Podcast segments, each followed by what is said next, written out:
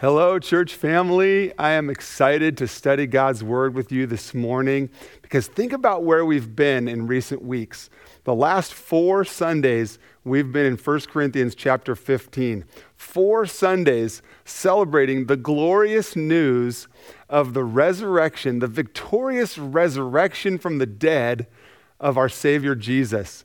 In four weeks, we got to celebrate his resurrection, but also think about the amazing implications for us as followers of Jesus. The fact that because Jesus is alive, we too have a chance for new life, new life now and eternally with Him. Four weeks in chapter 15, celebrating that good news, the gospel, the gospel being the good news that God rescues sinners like you and I through the life, death, and resurrection of Jesus. And so this morning, we come to 1 Corinthians chapter 16. So grab your Bibles. Hope you got your Bible there with you. Uh, open it up. Love to have you follow along with me, keeping your finger in the text. We keep our finger in God's word so that we hear from Him. So open your Bible or your Bible app and turn with me to 1 Corinthians chapter 16. And in just a moment, we'll start there at verse 1. If you've been with us, uh, and welcome, by the way, whether you're with us all the time or whether you're joining us for the first time, welcome. We're glad that you're with us for Faith Church Online. We have been in a series of uh, messages. Our teaching series has been called Better Together. And we've actually been teaching through a book in the Bible called 1 Corinthians since September. This is actually sermon uh, or, or teaching number 24 out of 25. We're wrapping up uh, this series in 1 Corinthians today and next Sunday. Uh, it's always a great opportunity to learn from God as we teach systematically through a book of the Bible, and we've been able to do that together. So, celebrating the glorious good news of the resurrection in chapter 15, we come now to chapter 16. And if we're careful, it could feel a bit anticlimactic because as you're looking at chapter 16, you're going to see it's the end of a letter, a letter written by a church leader named Paul to some Corinthian, uh, to some Christians in a town called Corinth, so the Corinthians.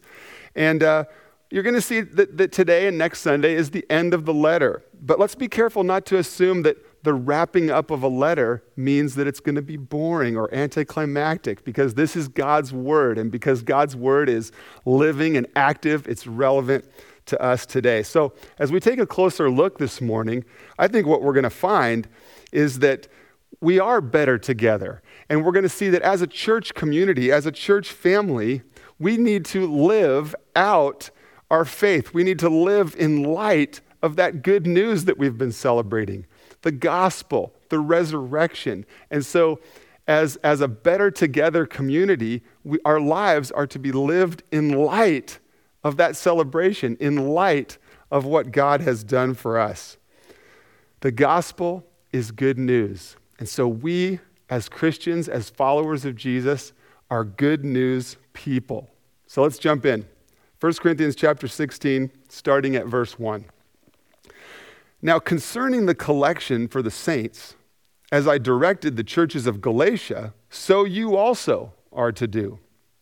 So, right away, we get that phrase, now concerning. Paul, the author, has been writing this letter. He and the Corinthian Christians have been exchanging letters. He's been instructing them. They've been responding with questions. He's been answering those questions. And so, a few times in this letter, we see this phrase, now concerning, as he switches topics. So, he's saying, hey, now I'm going to talk to you about this other topic we've been talking about, or that you've asked me a question about this offering, this collection that I am taking up. And so, this, this, this collection that Paul's talking about is the fact that he's going around collecting money for needy Christians in Jerusalem. We see down in verse 3 that that's where this collection is headed. And Paul did this frequently. He would uh, bring relief aid, he would collect money as relief aid from churches all over and take it to where it was needed most. That probably sounds familiar to you. That's something that we continue to do. As God is generous to us, we give to those in need, both individually and as a church family. So, one of the things I want to point out first about this passage that I think is fascinating for us to not jump over is who writes it, who gives the money, where is the money headed? Think about who's involved here. This letter is written to the Corinthians, a, a Greek city. Galatia is also mentioned. So the Christians in these churches would have been mostly Gentiles, non Jewish followers of Jesus. But the collection is being sent to Jerusalem, which would have been a church mostly made up of Jewish believers in Jesus. This is, this is two groups of people that have historically not done a great job getting along, getting along with one another. But in Christ, we are better together. In Christ, the Corinthians, the Galatians, the Jewish believers in, in Jerusalem know that we are better together. That, uh, that instead of, that we have this opportunity then, this letter is to the Corinthians, but also to us. We have the opportunity and we are urged to be the church, to live out this good news. And one of the ways that we can be good news people is by overcoming barriers that divide us not allowing socioeconomic status to divide us, not allowing racial differences to divide us, not allowing gender or anything else that could come between us, preferences and, and differences and things that could separate us. Instead, as good news people, we overcome those barriers that could divide, recognizing that in Jesus, we have unity as fellow followers of Jesus, as brothers and sisters in Him. We, are, we have unity. And so we have the opportunity to demonstrate our love for God by our love for others. So that's a great thing to notice about this passage that good news people overcome dividing barriers. Let's keep going. Verse 2. On the first day of the week, each of you is to put something aside and store it up as he may prosper, so that there will be no collecting when I come. So another good, uh, another thing we're going to talk about now is, is another way that we can be the good news people, the other way that we can live out this celebration of the resurrection of the good news. Another way we live that out is by supporting gospel ministry. We, followers of Jesus, have the opportunity to participate in and support God's mission to the world. There's many ways for us to participate. There are many ways for us to support God's working in the world, His proclaiming the, the greatness of Jesus, His sharing His love with those near and far. There's many ways we have the opportunity to partner in that. But this passage is talking to us about the importance of, of, of financial giving. And there's a couple of principles we can see here. First, as you look at verse 2, we see that there's importance to the consistency of our giving, the consistency of our generosity. The beginning of verse 2 says, on the first day of every week. So whether you give weekly, whether you give monthly, doesn't matter, but the point is that there's consistency. It's not just haphazard here or there. If you have the money, not if you don't, there's consistency. The other thing we see is that it's important to have intentionality about our giving, about our generosity intentionality. Look in verse 2 how it says, each of you is to put something aside, store it up. So, in other words, there's a plan, there, there's deliberateness about our giving. We're, we're making a plan, we're setting it aside, we're, we're being intentional about the importance of honoring God by being generous with our finances. And the other thing we see here is that, that we give proportionally. It says there in verse 2 as each may prosper. So, as God blesses you, as God provides income for you, everything that we have is a gift from God. As He prospers you, we are to give proportionally. In other words, there's not a, certain fee, a certain set amount that every one of us or every family has to give. We give proportionally. As God blesses us, we set aside a, pro, a portion of that for Him. And, and God encourages, the Bible encourages that it's of our first fruits, the, the first part of our income, the first part of our harvest that we give back to Him. Not waiting to see if there's any left over, not seeing, but, but instead trusting Him, giving first, and trusting Him to provide and care for us. So we want to give with consistency, intentionality, and we want to give proportionally.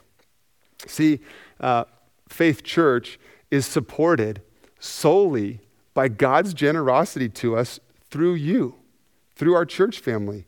God's people, you, the, the, the church family of Faith Church, um, are so generous with your giving that it, it, that it enables all that we have going on in and through our church to happen.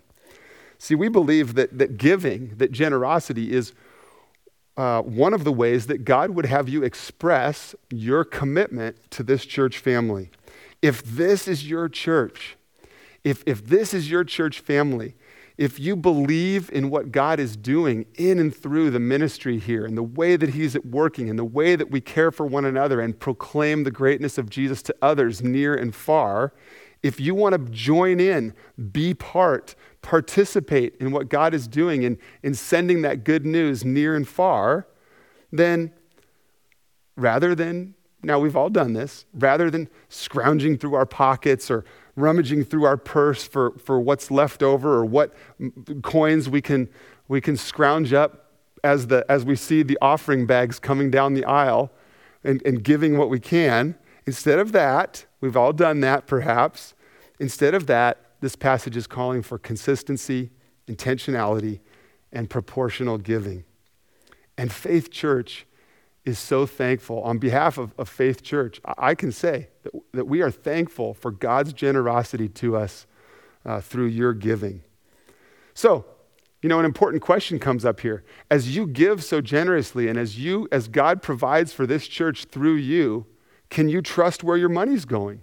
Is your money safe? And those are good questions. And, and you know, let's continue in the passage here because I think th- that was something in Paul's mind as he wrote to the Corinthians to assure them uh, about this area. Verse 3 Paul writes, And when I arrive, I will send those whom you accredit. In other words, he says, I will send some of you that you authorize, people that you trust. I will send by letter those people to carry your gift, this offering, these finances to Jerusalem. If it seems advisable that I should go also, they will accompany me.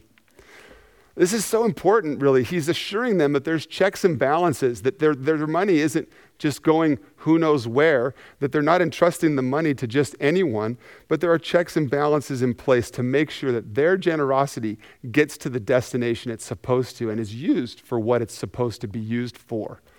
And I can tell you that that's true around here as well.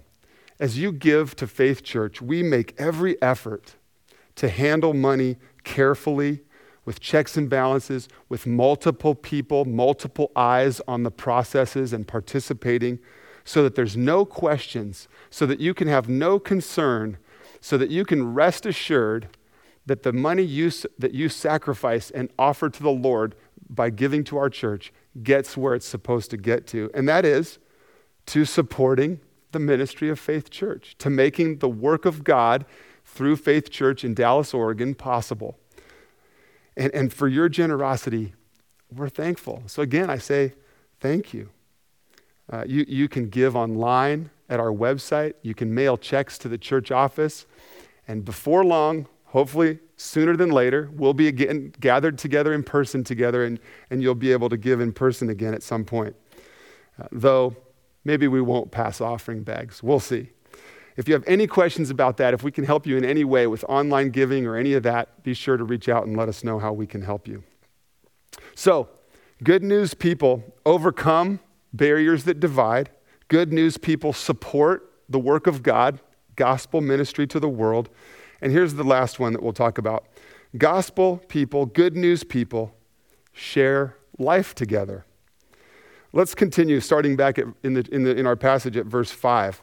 Listen to these travel plans. Paul seems to be just telling them about his travel plans. But as we read verses 5 and following, are these just, is this just an itinerary? Or do we get a glimpse of Paul's heart here? Let's look. Verse 5. I will visit you after passing through Macedonia, for I intend to pass through Macedonia, and perhaps I will stay with you, or even spend the winter, so that you may help me on my journey wherever I go. For I do not want to see you now just in passing. I hope to spend some time with you if the Lord permits.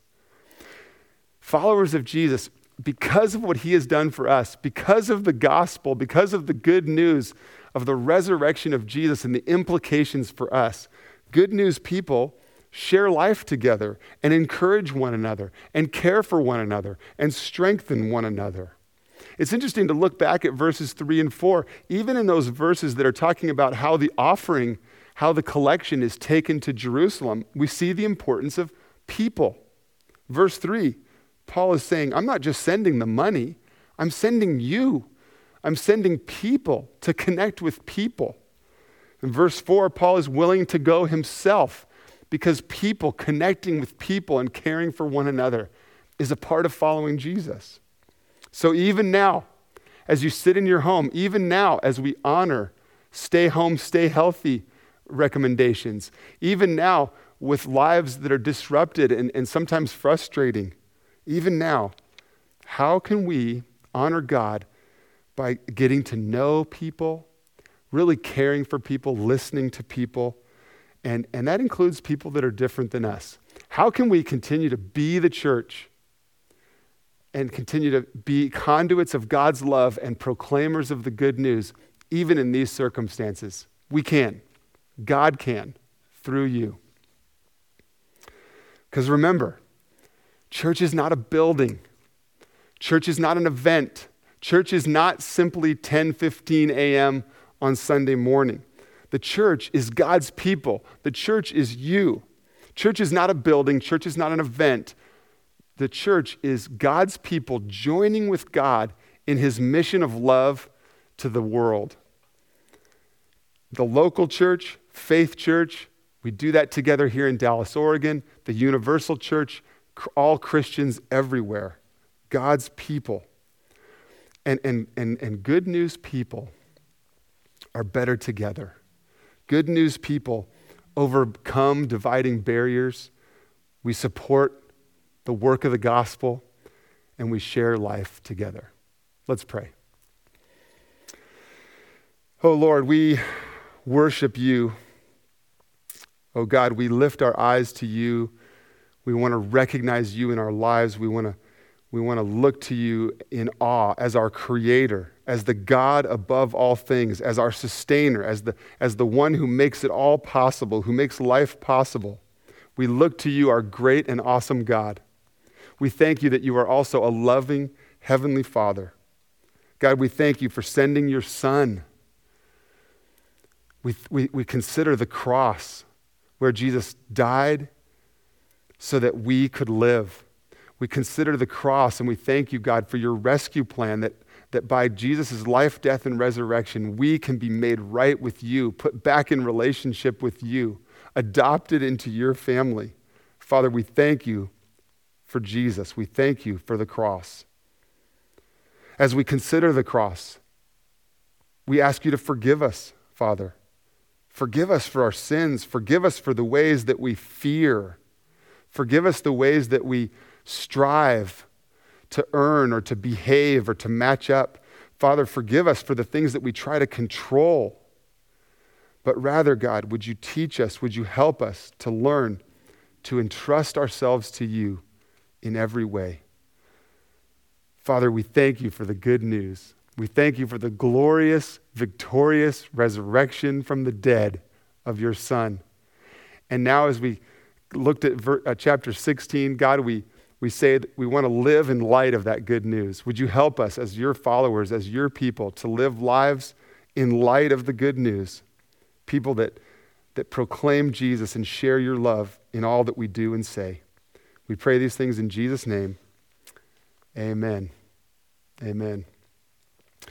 Church family, before we continue in worship, I want to update you a bit too. I want to let you into some things that we've been talking about and thinking about because I want to ask you to join us in thinking and praying and preparing ourselves for these things.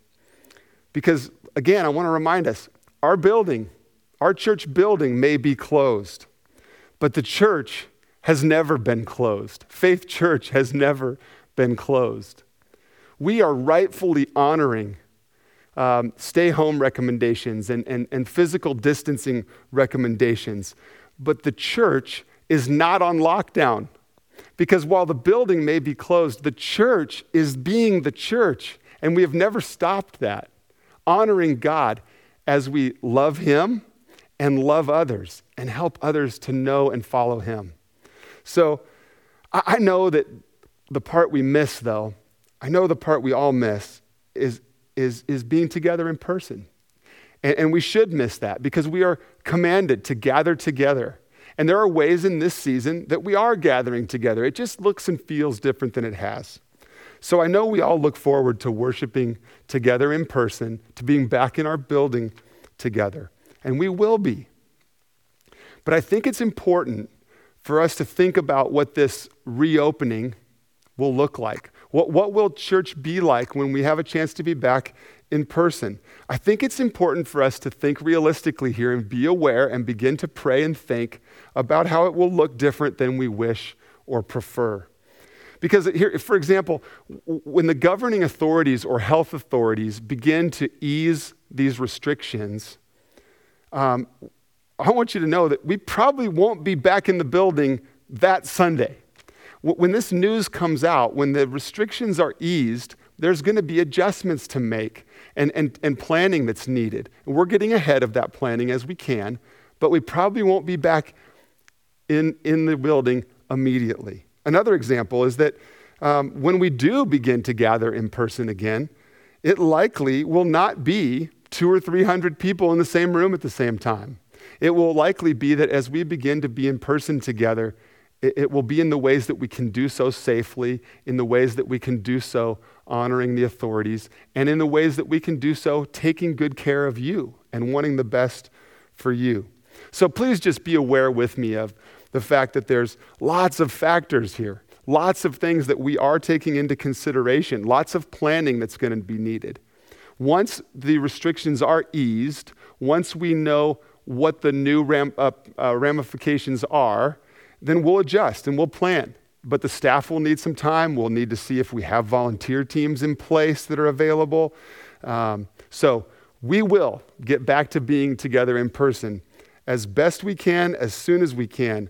But we want to do so in a way that honors God, that keeps all of you safe.